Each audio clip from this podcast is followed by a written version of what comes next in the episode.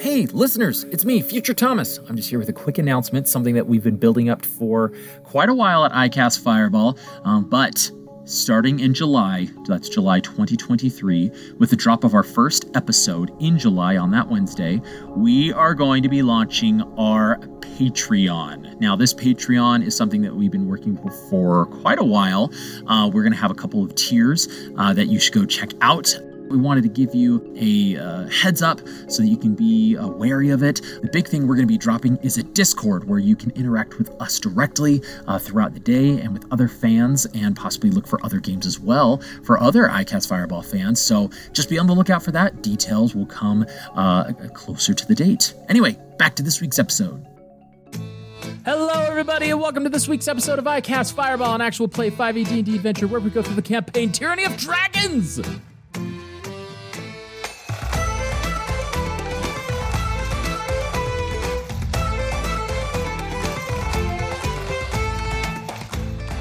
My name is Thomas, and I'm your DM for this adventure. And around the table we have. Malamara. Lance Thalen. And Fleeple.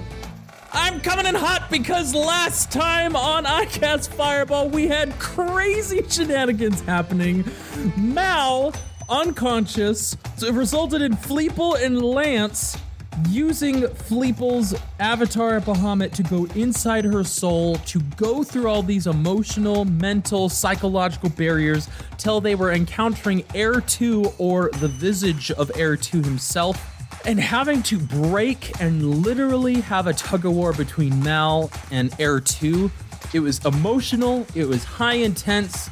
We had some crazy orcs that we battled, but in the end, Mal herself shrugged off Ertu and with the help of her friends were, was able to sever the connection and Ertu's presence was gone. And that's where we join our adventurers on this week's episode of iCast Fireball. So, Jhank Squad, this empty expanse that the three of you find yourselves in had darkness encroaching upon you as Ertu's presence was there. But, as I mentioned, with the swirling darkness that coalesced underneath Ertu and banished him from your sight, the expanse is now starting to brighten and starting to heal. And although daylight doesn't stream immediately over the horizon, you feel the taint of Ertu has dissipated from Malamara's soul. You find yourselves with a quick moment before Fleeple and Lance, your bodies start to feel that they are being pulled from Malamara's soul. And you have a moment to just look at each other and reflect on what just happened. All three of us, or just me and Fleeple? Malamar is there. Lance and Fleeple, you are all there currently, as this is Mal's soul. The two of you are slowly being pulled, almost as if you're being stretched away from Mal's soul, just slowly. Um, but Mal, you are there just reveling in this peace and this silence. You have a moment to the three of you without the um, being in the orc encampment, without anybody surrounding you to where you can converse and you can reflect on what just happened. How are you feeling? Mal is standing there, breathing quite heavily after stabbing the visage of Ertu in the back and his form melting away.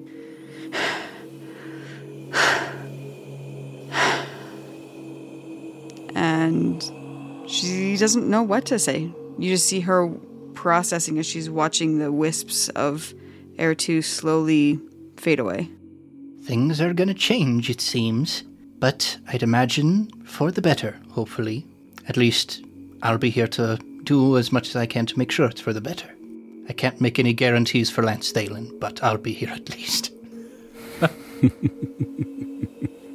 Lance will just kind of same thing that Mal was doing, just very much heavy breathing, like, holy crap, we just did that kind of thing. And as soon as he kind of realizes the change, the the sun, the clearing of the darkness, and then just seeing kind of Malamara there, Lance will just walk up and very uncharacteristically just give Malamara the biggest hug that possibly no one thought him capable of giving. including Malamara, which takes her off guard. And so she's stunned for a second, and then she leans into it and hugs him tightly back. And Fleeple's just flabbergasted because he looks so unclammy right now. Well, we're we're not in real life. it's the psyche. this is this is Malamara's idealized vision. Yeah, this of is like oh, Lance. Lance has gotten a good skincare routine going. He's doing okay. He's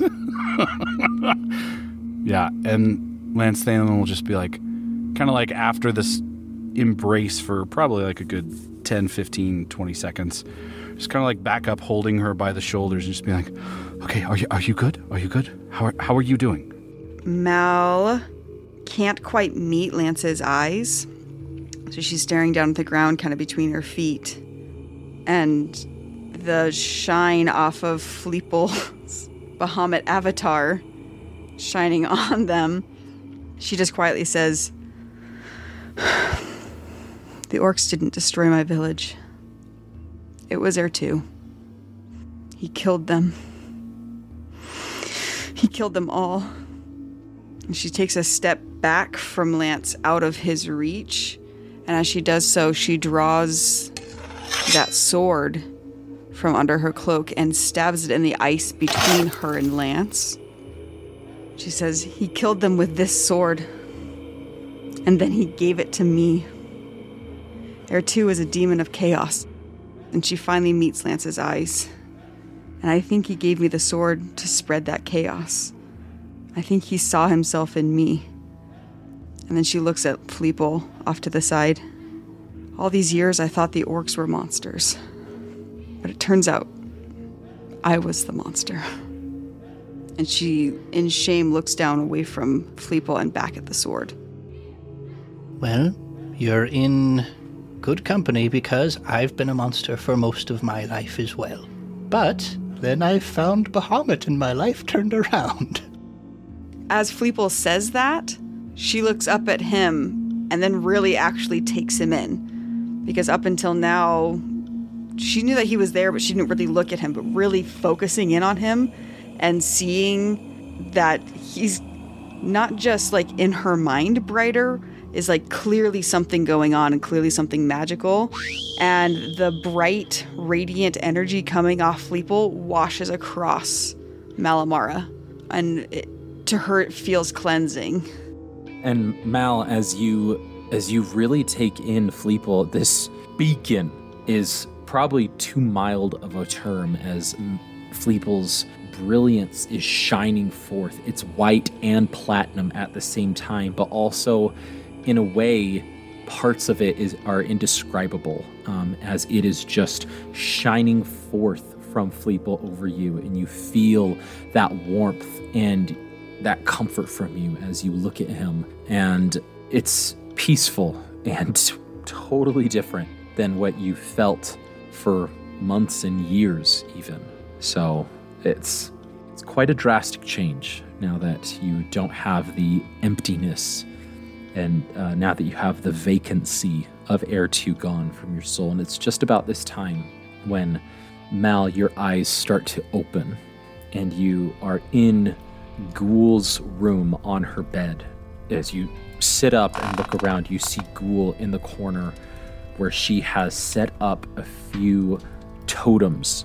And next to the totems, she has some small bowls that look like they've been uh, treated wood, where she is slowly, the smoke is curling from these bowls as there is a strong scent filling the room as she is muttering under her breath and waves her hands over the smoke, bringing it towards her and sometimes pushing it to the ceiling as she seems to be communing or speaking to these totems. And it's just at that point that Fleeple and Lance pop right into existence right next to the bed and both of you like kind of stumble on your feet as you try to catch each other like oh and uh, uh hold on to each other before you uh, fall face first into the ground Oh, I feel knackered. Are you okay? Is he still shining? like a diamond? No, he's not shining actually. But speaking of being knackered, uh, Fleeple, because you failed one of those checks, a natural consequence and uh, of just tr- holding on and trying to use Bahamut's power to uh, the fullest extent in any given moment. Your body was unable to cope with it at times, and so your mortal frame starts to uh, started to splinter and uh, weaken as a result of that. And so mechanically, what I'll say is you'll have. Uh, this is by no means really anywhere written, and if it is, fans, please point it out to me. Um, but I will. Uh, I'm calling it your. You have the condition of being weakened, quote unquote, and how I'm defining that is your strength score is going to be decreased by two. Oh boy, my strength score that I've been using so much. So I know it's not uh it's it's not one that you've uh been focusing on real qu- good uh, as, as Fleeple, which is a good thing. But um, your body was just so racked with this that it's it's it's more than fatigued. It has been permanently changed to a degree, and this is not a permanent thing. Your body can recover from this, but this is a. Uh, it's going to take a lot longer than just a, a long rest to recover from this weakened state as a result of holding, you know, uh, the godly power of Bahamut in your uh, tiny cobalt frame. Yeah, it's like when Izuku Midoriya doesn't understand how to use One for All, and he just like breaks all, All of his bones all at once, yeah. Yeah. yeah, any of our listeners who get that, we love you because Jacob and Thomas definitely don't. Well, yeah, my strength is currently six. That is a minus two. Oh my god! Wow. Oh my gosh. You did break all your bones. This is an interesting situation. Your constitution is 19. And Yeah. Your strength is 9. Ugh, or 6. I feel like I'm exactly the same age I was when we started this campaign. You like go you're like, I feel pretty good, like my stamina's good, but if you try to pick anything up, you're like, oh wow. Oh gosh. Bahamut giveth Oh, and man. Bahamut taketh away. Yes, oh boy. But you know, for what he gave, I think this is a pretty decent trade off.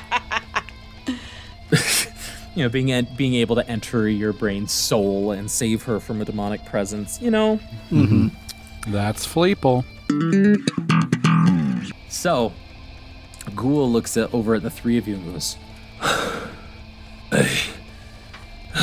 I'm relieved to see you return, sister, and you as well. as she looks to both you, Fleeple, and Lance. Are all of you well? I've been Weller, but on A the Weller whole. man. Yes, I've been a Weller man once in my previous life. Um, but on the whole, I think we're doing better than we have in a long, long time. She goes over to you, Malamara, and she kneels as you are uh, sort of like propped yourself up on your elbows. And uh, her hand cups your forehead, almost like she's te- checking your temperature, but also like making sure you're okay. And she goes, You, Malamara, how are you feeling? as she stares deeply into your eyes, piercingly, trying to interpret, ga- gauge your reaction, just trying to really see through into you. Malamara's first reaction, her gut instinct is to smack the orc's hand away.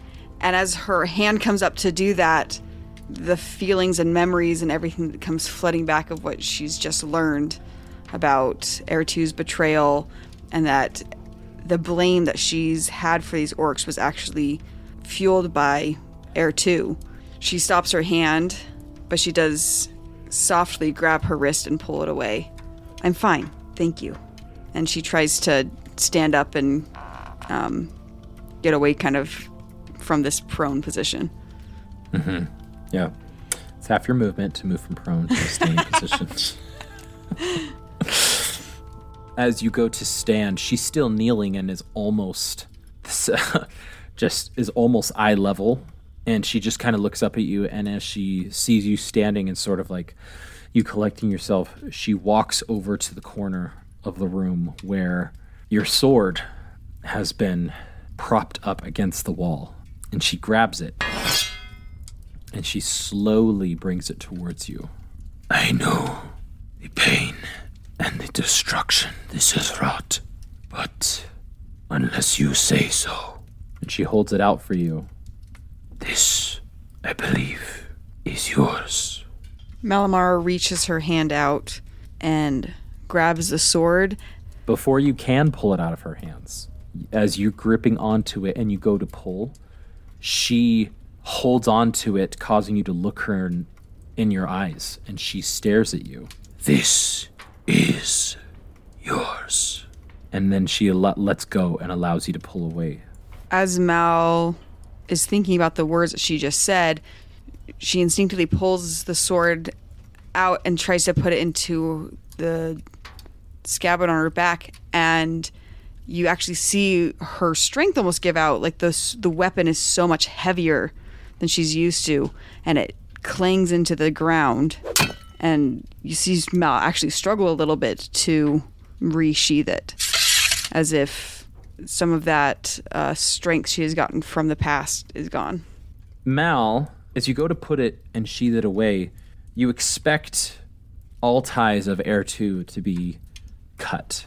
And Ertu gave you this connection to the sword, gave you extra power. But as you sheath it, or about to sheath it, you cock your head, you pull the sword out and you look at it, and you realize the power is still there. For lack of a better term, the plus three magic status is still there. And you cock your head and you're like, that's that's odd. Didn't Ertu give you that power? Wasn't he the one to give you this magic? But then it clicks in your brain that Ertu didn't give you that power. Ertu was holding back that power when he first gave you that sword. And that this seems to be the innate abilities of the sword itself. And that uh, is just another gift of Ertu, so to uh, quote unquote, to feel like he was giving you this extra boon, to this extra strength when really he was holding it back the whole time. And frustratedly, you put it back and sheath it behind you in its normal scabbard. I lean over to Fleeple. I go, I mean, she said it was hers, but technically it's uh, like an, another worldly beings that we really got to get We're, back to we're them. definitely at some point going to have to reach out to. Oh, what was his name? It was like. Oh, I've got it in my notes somewhere. Give me just a second. Fleeple pulls out his satchel and it's just li- library, like the old school li- uh, library indexing. Yes, uh, Vidonuk. Yes, we're going to need to reach out to him at some point. Except I don't actually. We we kind of settled on the fact that we don't really know how to just reach out to him. I think we can't, but he's they're going to show up eventually, and we're going to have to Yes. convince Malamara that that sword is not hers, even though it is hers, even though it was. Yes, we'll have to be even though we still prepared for that eventuality. Yes. Oh, it's gonna be. Oh, it's gonna stink. I think that's that's a future episode. As you're looking into each of your satchels, looking over your notes like a Rolodex, Mal, you look into your satchel and uh, just instinctively to, you know, just check on things, and you realize that there's a hole at the bottom of your satchel in the main pocket area. And most of your belongings are in there, but it seems that although Ertu is grabbing just in your mind, or rather your soul, the Demonomicon is missing from your satchel. No. I wonder where it could be. So, as the three of you take stock where you're at, what's going on around you, you are uh, not in any immediate danger right now. Still, quote unquote, honored guests of this clan, however, um, as you are not able to leave necessarily. But Ghoul gives each of you some time to think, uh, to kind of connect with each other, to uh, just have a hot meal. And Mal, she actually lets you and your party stay in these quarters just freely as you have gone through a ordeal. And as, as she recognizes you needing to recover, not for the night, but uh, for the evening. And she comes in occasionally to grab a some pouch. She comes in occasionally to grab a staff. Um, for the most part, she leaves the three of you alone. And you're able to all recover from this instance of delving deep into Malamar's psyche and your encounter with Ertu. At some point when Ghoul is passing through, would it be possible for me to kind of flag her down and have a little chat? Hey, druid friend, how's it going? She opens her mouth like she's going to, uh, like she's going to uh, sort of like have this like long introduction, but she just goes, It goes all right. Ah, yes. How? What's it like being uh, unwillingly subjugated by a terrible dragon? as you say that, her hand, which is reaching towards a pouch, just stops midair, and her head slowly turns to you, Fleeple, as you just Go brazenly Fleeple. point, point out their situation. And she goes, There's not much that sneaks by you, my brother. Yes, my strength is terrible, but my wisdom is pretty darn good. Now, if you, you know, just maybe, theoretically, if you know anything about this dragon, maybe any weak points in its defenses, maybe any areas that it's not, you know, particularly expecting for a scrappy group of folks to come up and, you know, maybe free your people from underneath its terrible claw. If, if anything like that exists, you know, you just, you know. She stares at you for a good 15 seconds silently as you're like, you know, just hangs in the air. And Mal, your spoon is like halfway to your mouth. And Lance, you uh you're just staring as you were like rubbing your hands together, just there's no movement in this room except for Fleeple rocking back and forth on his heels. And after the silent 15 seconds, Ghoul slowly puts down any, like the bag that she was picking up, puts down her staff, and she sits on the ground. And previously, I mentioned that she moves very deliberately, and everything she does is deliberate. And she stares at you, Fleeple. And as she's sitting cross legged, she raises both of her hands towards you with her palms up, sort of like gesturing to you to come close. And I lean in, hoping that I haven't misread the situation terribly. Do you offer your hands to her? Yes. As you offer your hands, she gently pulls your claws towards her for inspection, and she looks them over, and she's studying them. At times, she's feeling your uh, claws, and she's sort of like tracing some of the scales, some of them that have been chipped off and broken off due to just years and years of exploration. One of your claws being chipped due to um, an unfortunate accident from your youth. And uh, as she is sort of reading your history in your palms, your claws and palms, she still looking at your your hands. You say you wish to free my tribe from the oppressive dragon that resides here. She's she looks up at you. And who's to say that we are oppressed? Well, I mean, I just kind of floated it out there, and you said that not much gets by me, so I mean, I'm not the one who said it. I should have expected a brother who follows the path to be just as astute as myself. And she sort of chuckles to herself. I appreciate your candor. And I believe we can talk and discuss this. Like right now or like later? After dinner? I've got all the time in the world. I mean, I'm a prisoner on an iceberg at the moment. It sounds like a metaphor. Your friend speaks truth. As she raises her voice to all three of you. We are captive. We have some freedom to explore, to move, and to prosper in the sea of moving ice. But as I shared with Malamara, As she nods towards you. we fled our true homeland as a monster ravaged the lands and destroyed the Kievki tribe.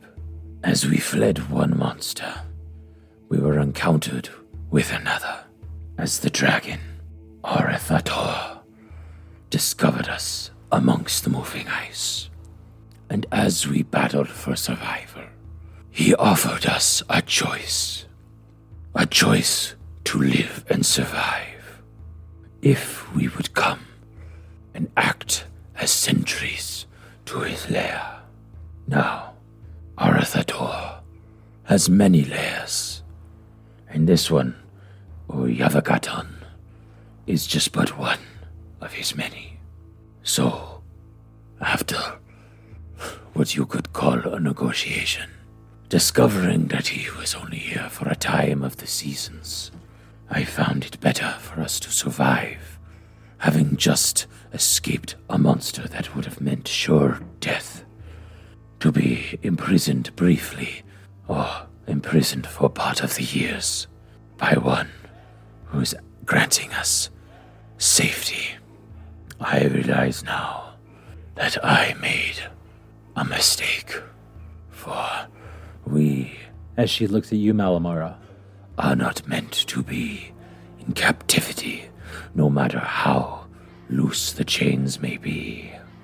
Those chains will grow and grow over the days. Yes, we wish to be free of this captivity. I could not release you to your ship, the Frostskimmer, for Arauthator had seen your ship from afar off and ordered us to capture you and bring you here as offerings to him. If we did not obey, he would have taken half of my tribe. And as you could have, as you saw, we are not numerous enough to afford that.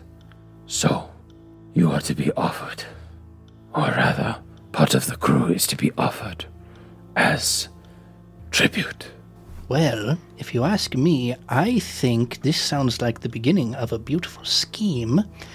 You see, we are no strangers to straight up murdering dragons. So, if we are to be offered up as tributes to this dragon, perhaps all that need happen would be Oh, oh dear, my claws were not actually tied together with a real knot, but with a fake knot. Oh, what's that? I can break out of my bonds and cast a mighty moonbeam upon this beast? Oh dear, how did that happen?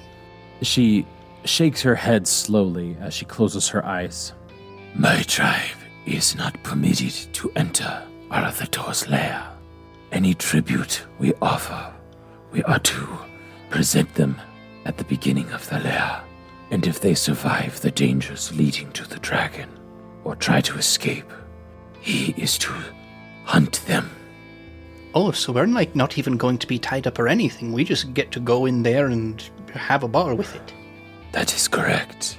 I cannot take you to him directly, as me or any of my tribe would be destroyed upon sight. That's bad. We don't want that. I, I agree. I'm afraid I could only forewarn you for the dangers that I know of, which, regrettably, I do not know of all the dangers, or even many of them, that are fraught in his domain. I And she says this as she stares down. have sent scouts in the past so that we could present ourselves as is the full strength of our clan to defeat or drive out Arauthator. But none of them have returned. I regret that I cannot be of more help than the limited knowledge that I have. But if you are already set forth on this path, perhaps we can aid you in some small way, which could be the least that we could do. Well, if you have something that you can offer, then I'd be happy to hear what it is, but I don't want to make you do anything that is going to put your people in any more danger than you've already been in. Kind of going along with what Fleeple said, Lance Thanombius will add to the conversation. I mean, information would be very helpful. We understand you not wanting to sacrifice any more of your clan in this endeavor, but to be fair, we're going to give this beast all that we can. And in the event that we might lose, I think it would be pretty obvious for the beast that we were sent not just as a meal or a tribute, but as something to defeat you. With that in mind, I think it would be best that not just information that can be given we will accept, but also anything to aid us in this journey. Items, I mean, just to be blunt, we're your best shot here. And if we fail, it's going to be coming for you. She slowly nods her head. And go ahead and roll a persuasion check. She's already going to aid you. Son of a. She's already going to be assisting you. but perhaps this this argument could she may be willing to give you more than what she thought was possible or Yeah. that she was initially going to be granting you. Do I have this sport? Uh, if I have time to give him this sport. Can I have the sport, Thomas? Yes, we can say that you have the sports. Yay. Because I'm a cool DM. you are Yeah, you are. the pressure's on, listeners. Okay. Gotta be a cool DM. Okay, okay, okay, okay, okay, okay, okay. Um, plus a D4. Well, that's a one added, but nothing better than nothing. That's going to be 17. 17. She slowly nods her head. I. I will see what else I can bring to you. Your argument does not fall on deaf ears. I will bring what I can and ask some of the village if they uh, can sacrifice anything that they might have. Thank you. With that, she uh, goes and says, uh, When would you, uh, when would you like to leave? Um, I can, I can show you the entrance. After a long rest. I think I long think we rest need would at be least great. eight hours. And we need at least eight hours. That's our typical let's prepare time. I see. Of course, I can. Uh, I believe we have just enough time for that. Any longer, and I fear we would have been required to give a tribute or offering. So, um, yes, I believe we can give that at the very least. All right. and uh, with that, you can uh, we can wrap up the evening as she gathers her the items from the. She's gonna go talk to the tribe. She's gonna go uh, figure out what she can get for you. But you all can get a long rest. Woo. Yay. Get my luck points back. Let's oh boy. do it. Yeah. My HP back. Yeah, I actually took zero damage during that entire situation. I I didn't take any either. That's right. I didn't either. Yeah. But still, but no, but we I did like special abilities so I can get those back. So it's not like you know I'm I'm out of. Yeah, of. get my mistletoe back, get my fifth level spell slot back. What is helpful? At some point in this rest, or at some point, Lance would like to try and talk to Malamara. Uh, at some point, probably like, yeah, Fleeple's still asleep. Yeah, or Fleeple's kind of off doing his own thing. I don't know. Or Fleeple could be there. I don't really care. Now, Fleeple is off in the corner. He's just like really, really taken aback because that's like the first time anybody's ever held his hand. Is there a future? No. Uh, druids of a feather? Fleeple's just kind of like, is is that how? Is, do, does- it doesn't normally work that they just like stare at all of the imperfections of your hands. Like, is that how this works? Oh for like minutes on end, I've never felt so self-conscious about my low strength score in my life. I want to know what love is.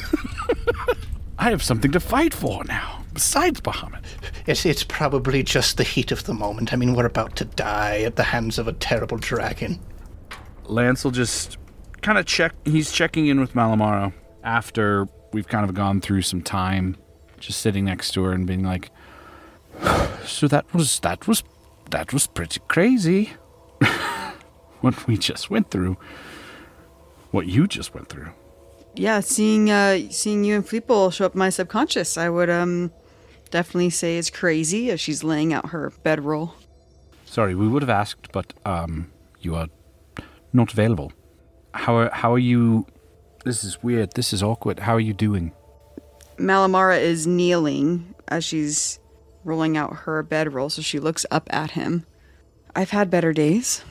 I mean, I would I would consider this a pretty good day. You and I have very different definitions of that. She goes back to getting her stuff ready. I just I wanted to I just didn't want to leave it alone with what you said in your mind. That sounds weird. What you said to us in your subconscious. You're you're not you're not a monster. Fleeple had some very stirring words from a person who considered himself a monster and has turned it around to be the one who fights them. I just want you to know that you're, you're monsters like to hurt. Monsters like to deceive. Monsters like to. They like the base of depravity. I've never seen you like that. In fact, you're. You fought that off. I mean, that's why I consider today a good day. You rejected your monster. And speaking as someone who is not like Fleeple, who does find enjoyment sometimes in the bad, as evidenced by what I did prior to we left with Balam, you're, you're nothing close to that.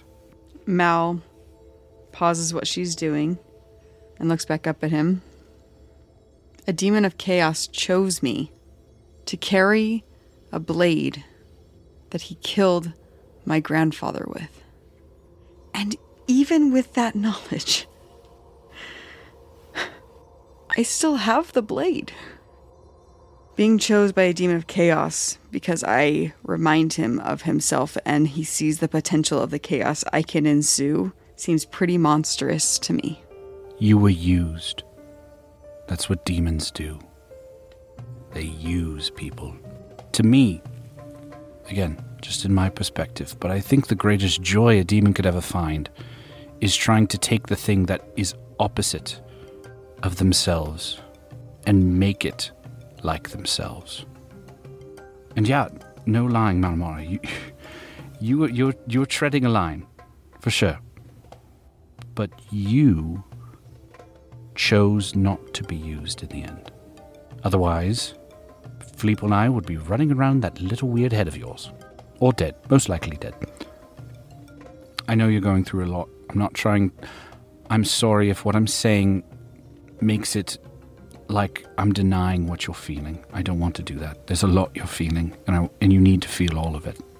I just want you to know there's something beyond what you're feeling, too. Mal locks eyes with him, and she can read the sincerity of what Lance is saying. And she takes a deep breath in and then just sighs. She'll take out her sword and put it in the ice next to her bedroll, blade side sticking into the ice, and turns her back on Lance, kind of signaling the end of the conversation. But as she kind of gets into her bedroll and starts to get comfortable, quietly, Lance hears her say, Thank you for saving me today. Thank you for your. He, he's getting to the point where he's like, ah, I'm uncomfortable. like, uh, so much emotions happening right now. You thank you. You're welcome. And yeah, he'll just he'll recognize an- her signal and just then gonna start laying out his own bedroll. So, as all three of you go to sleep, drift off to sleep, meditation for Lance here, with all these thoughts running through your minds, each of you with your own thoughts running through your mind, Fleeple and the hands and and uh, the conversation fresh on Malamara and Lance's uh, brain. You all get a full night's rest. So again, everything's good there, nothing to disrupt. But in the morning, Ghoul comes to you after you get your morning meal, which, by the way, you slept in the main hall. You didn't sleep in her room. So there were orcs that are walking around, uh, getting getting the day ready uh, throughout the night. Uh, sometimes you were you're woken up by an orc grunting uh, or like just cleaning something in the main hall and uh, the doors opening. But uh, this is definitely um, not uncommon for orcs to be about. So Mal, it still takes some getting used to. It takes getting used to all three of you, for all three of you. But Lance, you only needing four hours. It's less disruptive for you. And in the morning, you go speak to uh, the frost skimmer, or rather, do you speak to the frost skimmer and clue in the crew what's going on here? Yeah, I think I would probably approach Larushta and be like, okay, so we are going to go and kill the dragon, and that's going to solve all of our big problems here in the north, hopefully. His half eaten face from frostbite just stares back at you. Like that full 15 seconds, yet again, of just silence, just slow nods of the head. Right, right, yeah. Um, kill a dragon. Okay. I mean, done it before. Don't look so surprised. You've done it before. As he ra- as he raises his eyebrows, you've done it before. Yes, but on well, officially on the record, no, we did not kill a dragon. ah, so some black ops type stuff. Uh, Give him a very slow wink. gotcha. He goes, all right. Well, I, I guess we'll just be at the mercy here, honored guests, so to speak, of the tribe here, while my ship is it's at the top of this iceberg, and it's. Uh, he just starts grumbling. Well, I mean, Ghoul and her friends, their hearts are in the right place, but you know, sometimes when you're subjugated by a terrible master who makes you do terrible things, then you know, you know, it's just a bad time. I think if, if you took the time to just kind of chat with Ghoul and her people, you'd probably find you have more similarities than you realized. I'm telling you to make some friends, LaRouche, to goodness. Well, you just go kill that dragon, all right? And uh, we can get out of here as quick as we can. hey, we've got the easy job. You're trying to make friends as an adult, so have fun with that. Kill a dragon, make friends as an adult. Definitely making friends as an adult is much harder than killing a dragon. oh my gosh. Oh, so good. Well, as um you start to after you talk, I just imagine Fleet being like, goodness gracious, right, fine. And just walking away. as um Ghoul comes to each of you uh, with uh, a pack, and she comes to each of you and she goes, What I was able to and offer from the tribe. and there are each of these. There are three jars that um, have like this uh, this um, like tanned leather on top, and there's sort of like this rubber band holding the tanned leather on top of the jar. And you peel it back and you smell, and it's it's something awful that's wafting off of it. The smell from the jar, but it seems to be this cream that uh, it's got like a cream-like consistency. And Fleeple, you just push your like p- put your finger in there and sort of like rub it between your fingers. And um, there's like a cut on your finger and it starts to heal as it like comes across the cut. And uh, this i'm i'm borrowing oh it's from a dungeon masters guild. Sorry that's what i should say. The dungeon masters guild. Uh kyo it's called Keoghtom's ointment but i'm just going to call it. Kyo Kyotom. There you go. Uh, I'm gonna call it orc ointment Oh, nice. for our purposes here, but it basically has four doses in it, and you can rub it on your body. You can ingest this cream, and it will heal you 2d8 plus 2 hit points. It can also instead be used to uh, heal poison or a disease. So you can use an action to uh, do that and uh, help regain some hit points there. So we each get one because there's three. yes, of you them, each so- get one, and each of them have four doses in it. Gotcha. I was really hoping it would be potions of cold resistance, but you know, you take Yeah. what you can get. I think it's hilarious. I think it's hilarious that it's like, you know, like give us anything you can. They're like, come on, give me your cream, guys. Okay, here's my cream. Yeah, they're uh, this uh, orc tribe are fresh out of uh, potions, unfortunately. Yeah, um, but Ghoul does go to you, Malamara, and she in the satchel. There's also um, this ball that's wrapped up, and she gives it to you as she unwraps it, and it's not large and it's not big, but she goes, If you find you need some extra help, or if you feel this would help you, she unveils this purple orb. we were able to hold on to this and not give it in tribute. And for just for your sake, this seems to be this is a pearl of power. Hmm. Polar power. Which a pearl of power does require attunement, but you could regain one expended spell slot um, as you use it from an action once per day from this pearl of power. So, if the expended spell slot is fourth level or higher, the new slot is automatically a third level. But yes, it could give you back one spell slot. It has to be attuned by a spellcaster. Fabulous. Mal currently has an Ioun Stone and the Rod of the Pact Keeper. We get three, right? You get three attunements, Perfect, so this so- could be your third. She will put that into her bag. And since her bag is attached to me, I'm going to call that attuning to the Pearl of Power. Attune to the pearl of power. Lastly, she turns to you, Lance, and goes, I don't have much I can share with you, unfortunately, for I do not feel that you are a wielder of magic or a spellcaster by nature. Are there any weapons we can impart to you that, although they may be mundane, something you wish that could aid you? So, is there any like mundane weapons that this tribe might have that you feel, Jacob, that Lance could benefit from? Fortunately, they're not the roguey people, um, so they don't have a ton in that department. But The only thing I could think that could be helpful is, I mean, this is just out of left field here. Uh, nets, large, large as you can, nets, possibly to infringe on, if we can place them right, on this dragon's ability to use its wings.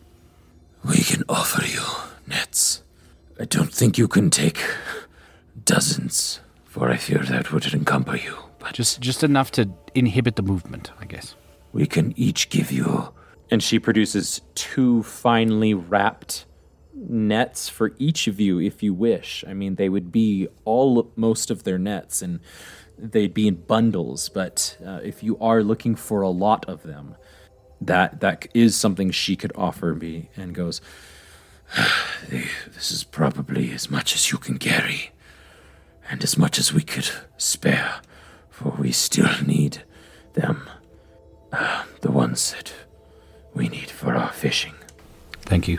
Well, yeah, we can always give it a try. And with that she turns to Fleeple and she says, lastly, And thanks to your friend, and everything that And she doesn't finish her sentence. She just sort of like stares at you and just nods her head. And she reaches behind her back and she grabs her staff. And as she grabs her staff, she offers it to you, Fleeple.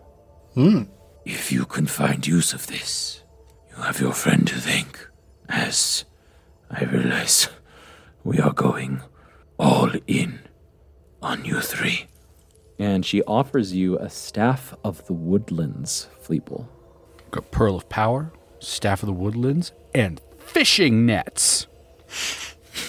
Seriously.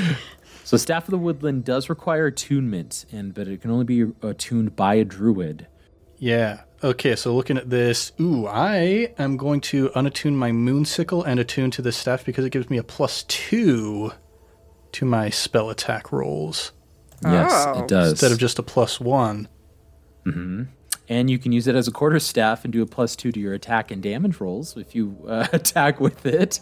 and I can cast a whole bunch of spells with it. Look at that. there are a lot of spells. This is a staff that has many charges to it. Um, so you can cast a lot of spells with these charges, depending on what you would like.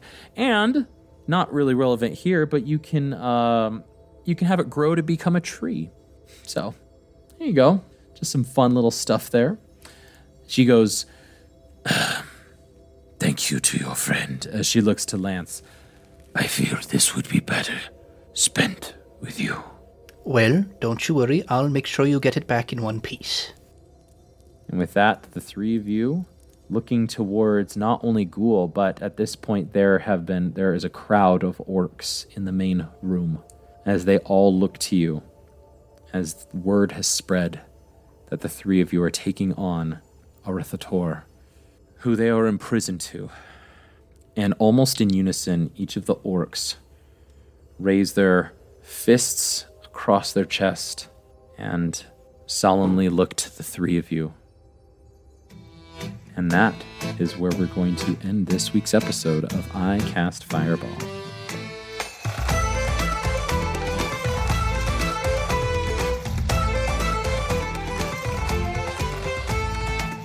Ooh, that's a big one. That was a big one. As always, Ned, Jacob, Mickey, thank you for jumping on as we're going to jump into this dungeon delve here moving forward. I love a good dungeon delve. I really do. Um, and uh, listeners, especially thanks to you for joining us on this, uh, again, RP heavy slash kind of shopping, but no shopping episode with no shops. Uh, getting ready for this dungeon delve into the iceberg. If you like what you're hearing, uh, if you just want to shout us out, feel free to leave us a five star review on the podcatcher of your choice, where we will shout you out. Um, like this review we got, Nathan for Fleeple. They say, uh, amazing story, combat. Uh, this is an amazing podcast where every episode I'm at the edge of whatever seat I'm sitting in. The characters' inaction, inactions are my favorite, and I love the differences. The DM's way the stories can fade always has me intently listening. It's hard to find great podcasts like this. Overall, would definitely recommend this, whether you're an expert in D&D or you don't even understand the rules. Nathan for Fleeple, thank you, and Fleeple appreciates you. Uh, and if you want to send something a little bit longer, shoot us an email at iCastFireball2020 like Super Normal ACC did. They shot us a really long email. Loved reading their email about how they just barely started listening to iCast Fireball. So if you just started listening, this is going to be a while before you get to this shout out. But hey, uh, we appreciate you reaching out. Um, and uh, they say, before I began listening, Tyranny of Dragons was an adventure almost in the very back of my mind. But the way you're running it is so fun and interesting that I'm tempted to buy the book for myself. I would highly recommend it. It's Dungeons and Dragons. There's a lot of dragons in this book. I'm all fan for dragons, and I like introducing this adventure to people because it is one that people tend to skim over because you have more uh, flashier adventures like Tomb of Annihilation or Dungeon of the Mad Mage or things like that. So, um, really glad that you're digging that. Um, the only other thing I wanted to shout out from this uh, was I'm a total fan. Lance is even my favorite member, even going so far as to inspire me to get off my prejudices and play a rogue already. Go do those roguey things and don't forget your roguey dice when you do so. But thanks for the shout out. Thanks for or thanks for reaching out to us. And here's your shout out. If you want to shout us out in a different way, we have our social medias. We've got our Twitter, Facebook, our YouTube. We have our Instagram as well at, at CastFireball2020.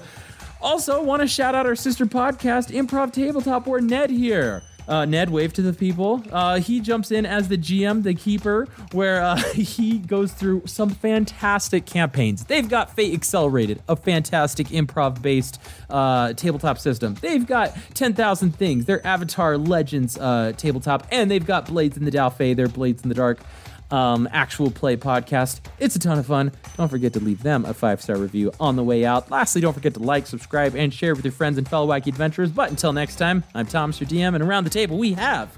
Malamara. Lance Thalen. And Fleeple. Let's keep that fire going, and we'll see you all next time.